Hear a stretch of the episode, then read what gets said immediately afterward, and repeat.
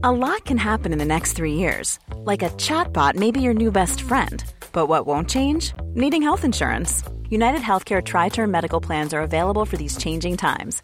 Underwritten by Golden Rule Insurance Company, they offer budget friendly, flexible coverage for people who are in between jobs or missed open enrollment. The plans last nearly three years in some states, with access to a nationwide network of doctors and hospitals. So, for whatever tomorrow brings, United Healthcare Tri Term Medical Plans may be for you. Learn more at uh1.com. There's never been a faster or easier way to start your weight loss journey than with PlushCare. PlushCare accepts most insurance plans and gives you online access to board-certified physicians who can prescribe FDA-approved weight loss medications like Wegovy and Zepbound for those who qualify. Take charge of your health and speak with a board-certified physician about a weight loss plan that's right for you. Get started today at plushcare.com slash weight loss. That's plushcare.com slash weight loss. plushcare.com slash weight loss. Welcome to the Barbican Screen Talks Archive podcast.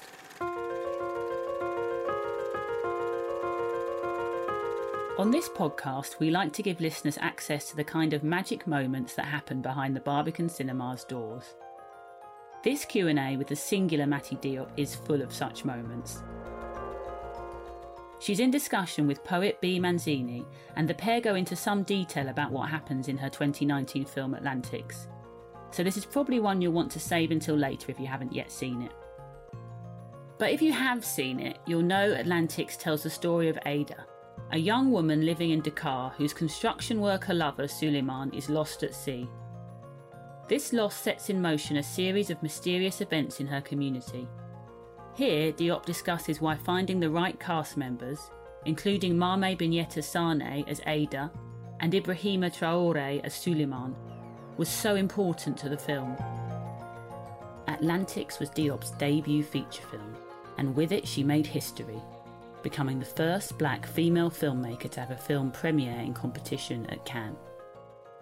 But Diop, who was born and raised in France, was known to the film world before Atlantics, not just as the niece of prominent Senegalese director Djibril Diop Mambety, whose films include Touki Bouki and Hyènes, but also as an actress who first starred in Claire Denis' 2008 film 35 Shots of Rum.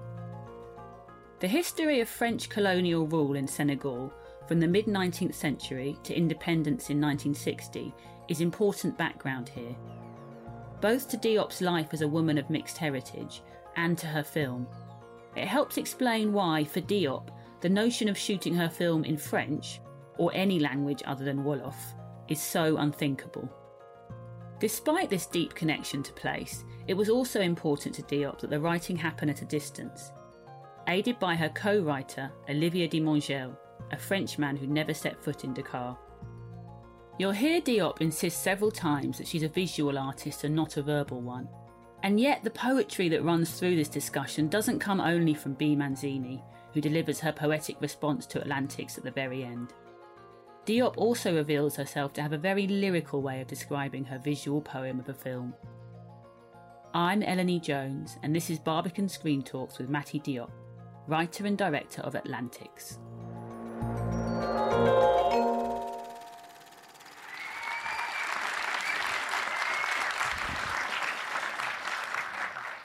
Who loved the film? like everybody, of course, because it's phenomenal. I wanted to start our conversation with looking at the writing process and craft. I was so taken. For those of you who don't know, I'm a poet. I'll be sharing a poetic response to the film for you guys later. But I was really so taken by the beauty of it, especially the poem between Ada and Suleiman, which went, I knew you would be back. It could only be you. I always taste the salt of your body in the sweat of mine. Suleiman, how beautiful you are. I saw you in the enormous wave which consumed us. All I saw was your eyes and your tears. I felt your weeping dragging me to the shore. Oh, so beautiful. Honestly, goosebumps have goosebumps just reading it. But it made me think about where were you when you were writing, when you were crafting? I'm going to disappoint you so much. These are not my words. Mm. But it's beautiful that you start uh, with these words because they are the last words that were written. It was written uh, at the very end of the of the editing, and in the script, I think it was the scene which was the most minimal in terms of it was just Suleyman and Nada. Nada. Suleyman enters the room and, and they embrace and they make love, and there was already the um, vision of Suleyman in the mirror. Mm-hmm. The scene was like I knew what, what was going to happen in terms of, of action, but and I knew that I was going to to need Suleyman to talk to her it was absolutely impossible for me to write myself these words. I wrote uh, all the dialogues in the film except this because I think it was uh, too much uh, sacred place for me, and I think I was putting expectation on these words that were too high, and I was a bit uh, blinded by my own ambition of these words. Mm-hmm. And I don't know, I felt that first, I'm not a poet. I'm a visual artist and I wrote dialogues and stuff, but I, I don't write poems, you know, I, I couldn't do that, I think. And I needed the words to come from another body, from another voice. And I didn't record that during the shooting. And at the very, very, very, very end of the editing, I was finally ready to have these words entering the film. So you have to imagine that for the whole editing, this scene was not like that. And so what I did is that I proposed to a writer I know called Violaine Huisman, who is French. I just had read her novel, and she's very close with my editor. She also has a very intense relationship with the Atlantic. She saw the movie, and I thought of her also because her reaction. She was one of the first uh, spectator of the film, mm-hmm. and her reactions and her words on the films uh, really, really gave me a lot of strength to go on on the editing. And so she saw it. I talked to her for maybe an hour of what I wanted to hear through this dialogue, but that I was not able to to speak out. I could hear it. I could hear it. I could feel it. So I gave her a bunch of directions. I also told her about this poem from Derek Walcott called The, the Sea's History. We talked about also erotic poems and yeah, and so that's it. We hang up the phone, and two days later, she sent that to me. Mm. And when I discovered it, it was really like a, a, vertigo because I really had the feeling that these words were inside the film since even even before I started writing the film. And I think it's one of the most beautiful collaboration. Of course, there's plenty of incredible collaboration from in this film with Fatima Al Qadiri, with the actors, with each single artist and technician who made that film with me. But this collaboration with Violaine was incredible because she, she literally, I felt that they were my words, but it came from her and I could never have written them. But she couldn't have written them outside the film. So I thought that it was just an extremely incredible and magical collaboration. So she was inspired by your words. Tell us a little bit about your writing process. So you wrote all of the dialogue. Where did you start writing? Was it at home in France or was it in Senegal? When I no no no I after I shot uh, Atlantics the short film uh, in 2009, I was pretty haunted by the atmosphere that I felt at Dakar at that time, which was pretty ghosty and even though I had another feature in mind, which was supposed to happen in the French Alps, something was um, telling me that I needed to dedicate uh, a feature film to that chapter. And so the film is in my mind since 2009. And when I finally decided to go for that feature, which was in 2012, just after the Dakar Spring, the Dakar Spring um, happened a couple of months after the Arab Spring. And so when I start, and when I met my co-writer Olivier Demangel, I had already a treatment. I don't really remember where I wrote the, the, in Paris. And so the original idea was pretty clear. It was the idea of having the spirits of the boys who perished at sea come back to haunt the neighborhood and to haunt the girls. So it was already very clear that it was going to be a, a ghost film. The love story was already very central. But at that time, Ada was not that clear. It was still more, uh, I wanted to film a group of girls and I hadn't decided yet it was going to really uh, be focused on Ada. And then I met Olivier. After reading my treatment, he talked to me about Solaris, the novel that Tarkovsky adapted. And I really liked that he, he thought of that. We started to work, and what I decided was not to go to Dakar to write the, the film. And I also liked the fact that Olivier had nothing to do with Dakar. He's a script writer. I'm not. I mean, I write all my films, but I don't consider myself as a script uh, writer. I, I make films. Of course, I write them, but he has all this technique and very, very, he handles the dramaturgy rules and everything. And I have a much more intuitive uh, approach to writing. I like the idea that he did know Dakar and, and I didn't want to write over there because I knew that Dakar is a very, very magnetic place and I get inspired too much there. And so the story would have taken so many, you know, directions if I had written in Dakar. And I had experienced enough things and shot already two films there. I knew exactly what I wanted to portray. And I thought it was great that it was going to be a fantasy film, a tale, a very universal tale to stay distant, you know, from the very intense, uh, real material. And so we wrote for three years. I was even, I did this residency in, in uh, Massachusetts, in Cambridge. So you can't be more far away from Dakar. It was a bit schizophrenic sometimes.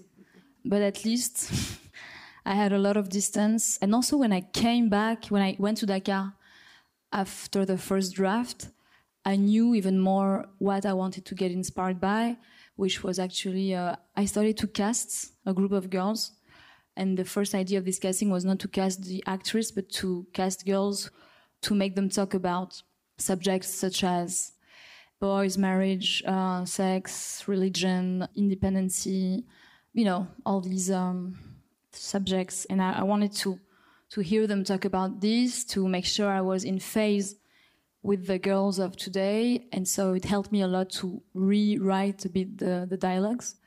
And from there, so I just went once in Dakar.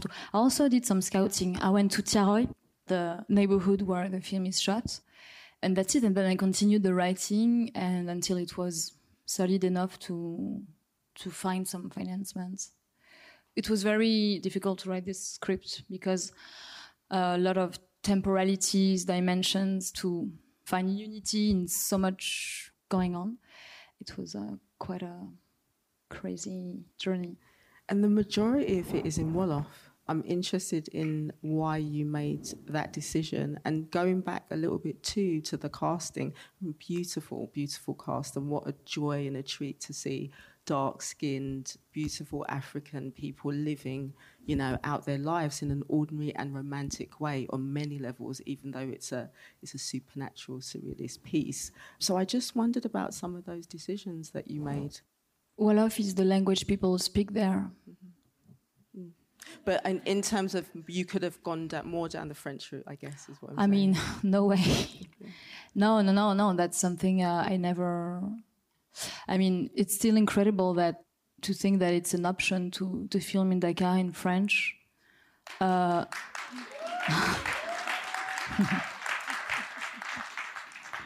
and it happened. Um, it mm, happened yeah. not very long time ago. This kills me. Like when I see short films in in Dakar shot by young Senegalese people in French, I I'm like, wow, that's that's really okay we're we're here okay and it says a lot so um, for me it was a very evident natural gesture but obviously it was a very clear statement mm. and then the casting mm-hmm. the casting as most of the characters were quite young in the film i knew that i was not going to look for professional actors because there are not really professional actors of this age in Dakar. And even if there were, I don't think I would have gone that direction. I've always um, had a quite documentary casting approach in most of my films. In that one, it was important to keep it because the documentary aspect of the film was more than just a, a way to work, but uh, I don't know, a moral and an ethic approach to telling the story. Because I need the people who embody the characters to be pretty much connected with the social realities of the character. For example, for the um, lover of Ada, Suleiman, played by Ibrahima Traoré, I found him in a, I went to find him in a war construction place. Uh, he was working there and I was going there at the end of the day when all the workers go out. And uh, I found him in one of these war construction sites. And he, you know, he, he, I really need the people who will act to, to have experienced the, some realities of the character and at some point to know better than I do about the characters I've written. I've conceived, imagined them, but they have experienced. It's same for Dior, the friend of Ada. I found her in a club. I did a lot, a lot of club to find the, some girls. yeah, and uh, yes, and Ada. It took me seven months to to find her. She resisted a long time, and but it was very at the end. It was a bit. Uh, we were about to delay the the shooting, and uh, which was pretty scary and I found her a day I was not looking for her anymore. I was scouting in Thiaroye and I was walking uh, along the rails. I saw her coming out of a house and then coming in again, like, like in a subliminal apparition. But it was good to be able at the end to, to choose all the characters of her life without her because it gave me a lot of space to choose them from my own sensitivity. Like if I was Ada, my friends would be Amina, Mariama, and Dior. I would have fallen in love with with Ibrahima or Suleiman, and it was. Uh, I think it happened for a reason that she she arrived at the very very last end because uh, all the relationships were between her her close relationship were already there. It was yeah, it was interesting, and then we rehearsed and. Um, I wrote the dialogues in, in French and we adapted them to Wolof with them. So they, they find their own words and they get more engaged in the process. Mm. I'm going to ask one more question before I open it up to the audience. We've spoken about casting actors. Your acting experience, how has that imbued or inspired the way that you direct? Um, I, I went through that uh, experience. It's like I went on the other side of, of the mirror. So I know how, I know what it is to be chosen by somebody to become um, a character, how it often resonates with your own life or, or story. It puts you in a quite vulnerable place. Not negatively, but I mean, you can feel a bit naked. And the importance to have somebody in front of you uh, who who drives you and who and who really really really trusts you and mostly that you can trust like hundred percent trust. And if you don't feel that the person who is looking at you and shows you is of a hundred percent sure that you are the character i think it can't work you know? It's uh it needs a i think it needs a total trust to work and uh, like a sacred pact, you know. But but it's mostly about finding the right person. Like uh, I think that directing actors is mostly about finding the right actor, the right person. It's like 80, 90% of it. I'm not the first director who says that, but I've I understood that by being chosen, for example, by Claire Denis in, in 30 Versions of Rome. And I like how the more I direct, the more I consider it as a same gesture than writing and acting. It's one and the same thing at the end, I think. So I'm sure we have some questions. Hiya. Um, I just wanted to ask you more about the process itself.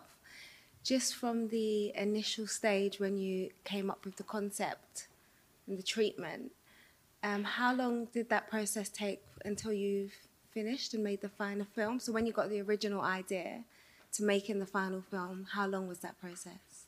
Forever. It took forever. No, and also especially because it was my first uh, feature writing experience. Even though my previous experience as um, writing script were quite uh, ambitious too, like a 1000 Sun that I directed before was pretty, pretty complex to write also. But this one, uh, so like I was saying, I think this film has been in my mind since forever, really because besides, I mean, even before I shot the first short film, I feel it was, it's also has a lot, this film has a lot to do with my, my own story.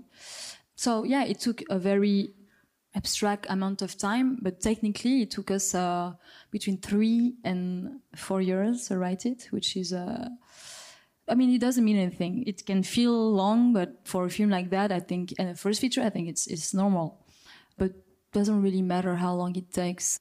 There was just so many, like I was starting to say, so many different temporalities to deal with, like the fact to begin the film with characters that are going to disappear very fast, but that we have to feel attached to them to make sure that we will miss Suleiman, to set the uh, geopolitical, social dynamic in a couple of minutes, to make you believe about the love story in only one scene. And then the temporality of the loss, the, the way reality of Ada shifts as soon as Suleiman disappears. I was very interested in working on how does this affect her intimacy, her relationship with time, with uh, and mostly with herself and the reality around the wedding she was about to accept, etc., etc. And then the fantasy dimension could not begin before the boys at sea would perish because of the shipwreck. So their spirits start to come back and haunt and possess the girls and the investigator. And so the fantasy could not arrive before the death of the boys, but shouldn't start too late either. So it was very, very difficult to, and also, like I was telling you, it took me a while to decide if I, whether I wanted to do a, a group, a girl group gang film or to follow still one character. Because at the beginning, I really wanted to film a group of girls. And also, I was very attached to the ideas of filming these boys more almost like if I didn't want them to leave too early. Because at the very, very, very first uh, stage, the film was going to be about the boys until I realized that it had to be not about the boys going there, but about the girls going through that, that departure and that loss. And then the question of who, whose body Suleiman was going to possess was very important. At the beginning, I really wanted Suleiman to possess Dior I was very interested in, in the fact that Ada and Dior would make love one night through Suleiman, but unfortunately, I think I couldn't have proposed this to a Senegalese audience because it's still a very homophobic country. And also, I think even here, sometimes you feel like homosexuality is, is um, considered still as a subject, you know? I could almost hear the wrong debates it was going to create and I didn't want to miss the main, not subject, but the main uh, reason why I made this film. But I would have loved that because I think it would have bring another another dimension. But then when I decided that uh, Suleiman was not only going to come back to make love to Ada, but also to ruin the wedding uh, and the fire, then the investigation arrived in the film, there had to be an investigator, and we thought it was interesting that that it was this man who will be possessed by Suleiman for many many reasons, and for me it was the most exciting character of the film at the end. And for a long time there was a kind of a rivalry between Ada and Issa because I, I almost had Issa became the first uh, character of the film, but then I went into something more classic, like the love story at the center, and and this is only part of all the other complex things to to deal with. We have time for one more question. Your hand went up first, I believe. It's the last one, so no pressure. Make it good and. uh, hi, Matthew. Firstly, it was an amazing movie, so congratulations. Thank you. Um, do you consider it a responsibility to portray Africa and Africans from an African perspective? Yeah, um, huge. Yes, um, it's both a, an urge, a need, a desire, and yeah, a responsibility because um, I was myself very much disturbed and hurt and sick of how Africa has been for so long uh, depossessed by her own its own story, its own image, its own representation, its own narrative.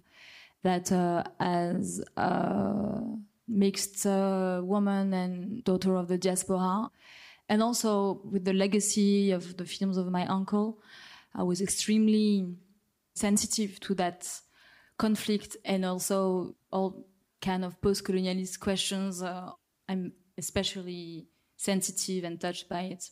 And also when I started to engage my cinema in, in Dakar, in Senegal, in Africa, at that time, I felt, which was not necessarily true, but I felt that African cinema in general was a bit like that it was not really there anymore. I had this very strong, I've been very marked by some African films, some of my uncle, Moustapha Alassane, and, and others. But I, when I started to make films in, in Africa, except some films, I felt that the continent was not really expressing itself anymore. And so to, to go back to Dakar and start to make films there was almost like a, like it has to, to exist again. Black faces can't disappear from our screens and from our imagination and the, so much stories has to be told from there and yeah the responsibility is huge for me i think uh, that's also why I, I feel that making films in dakar is so challenging because what enters and exists the frame. You know it's you have to to know exactly what's not entering and what you're framing. And i, I feel like almost each shot you know the language has to be very very much uh, precise because um, it's like a bit like repairing you know? Repairing situation people faces that has been so so misrepresented or badly represented that it's like almost to redraw the faces of a place you know? It's also why i wanted each character to be so singular that each character of the film have really its own personality that to have them even more vibrant and uh, universal. So because it's not only what i shoot that has to write or that has to be very precise but also have the audience be able to displace itself and to reconsider this territory, these people, and these faces from another perspective.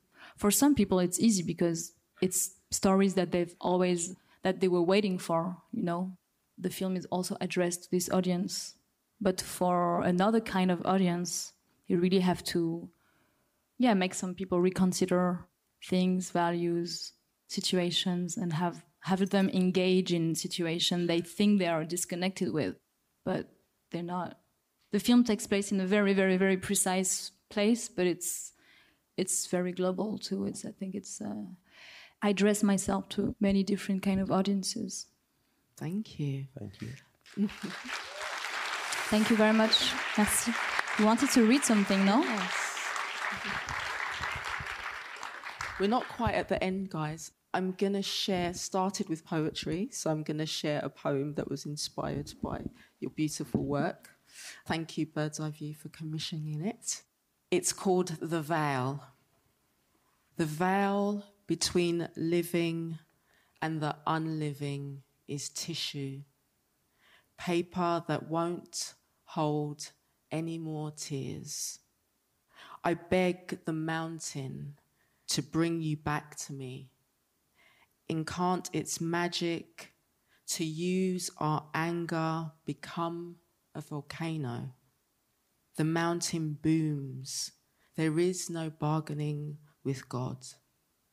Still, I ask the sea if it can push its salt water full of motion to enliven every cell of my beloved body.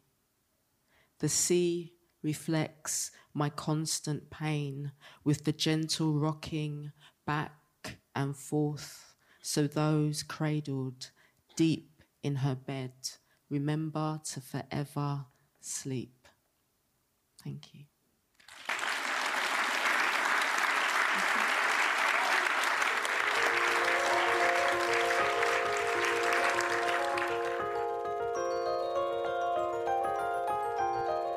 Thank you for listening to this Barbican Screen Talk with Mati Diop. We hope you appreciated Diop's many insights, not just into her film, but into the art of filmmaking in general. If you'd like to hear more such conversations and support arts at the Barbican, please rate and subscribe via Apple Podcasts, Acast, or your usual podcast providers. Or visit barbican.org.uk. And we're always keen to hear from listeners. You can find us on social media at Barbican Centre. Barbican Screen Talks archive is presented by me, Eleni Jones, and produced by Jane Long for Loftus Media. We'll be back next time with director Kim Longinotto discussing her 2019 documentary Shooting the Mafia about the Sicilian mob and the woman who dared to photograph them. Until then, be well and goodbye.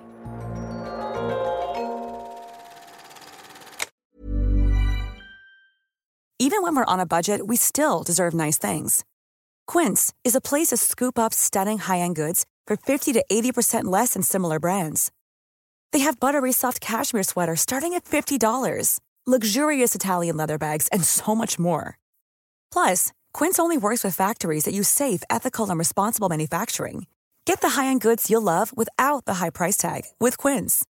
Go to quince.com/style for free shipping and 365-day returns.